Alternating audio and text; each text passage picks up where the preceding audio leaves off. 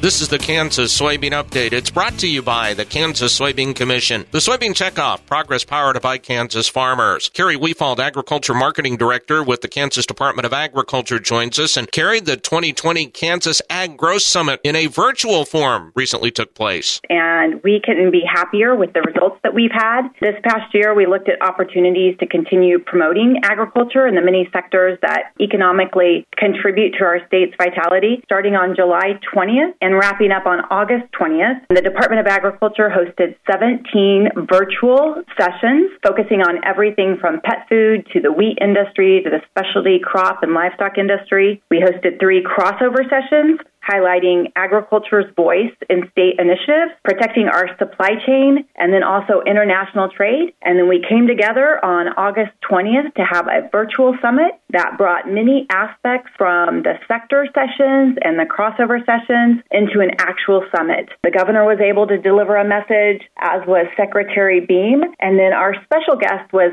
Ken Isley, who's the administrator of the USDA Foreign Agriculture Service. That was a real treat having him talk about Kansas commodities grown in local communities, but having an impact on the global market. We had more than 1,200 participants this year and 165 panelists and speakers that participated in at least one session. And you had a good session on soybeans and other oil seeds as well. The beauty of ag growth is that we pull together farmers, ranchers, agribusinesses, commodity commissions, and we talk freely about what it might take to continue supporting that specific crop or that specific industry, and then what can be done to help advance the special interest, whether that's further processing, transportation, how do we enhance support for programs designed to benefit farmers, ranchers, and agribusinesses, not only on the local level, but advocating in Topeka with our state legislature and making sure Kansas has a seat at the table if we're going global. And this year we offered for the first time a voluntary Ag Heroes program where people across the state could nominate someone in their community who's gone above and beyond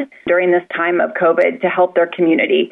So this year we recognized for the first time, we called them Ag Heroes. So we had 10 Kansans or groups of Kansans because we had a 4 H club in there, recognized for their good efforts and their good deeds in their communities. And then we also had 12 honorable mentions. That's Carrie Weefald, Agriculture Marketing Director at the Kansas Department of Agriculture, who joins us on the Kansas Soybean Update. It's brought to you by the Kansas Soybean Commission. The Soybean Checkoff, progress powered by Kansas farmers. Learn more at kansassoybeans.org. For Kansas Soybeans, I'm Greg Akagi.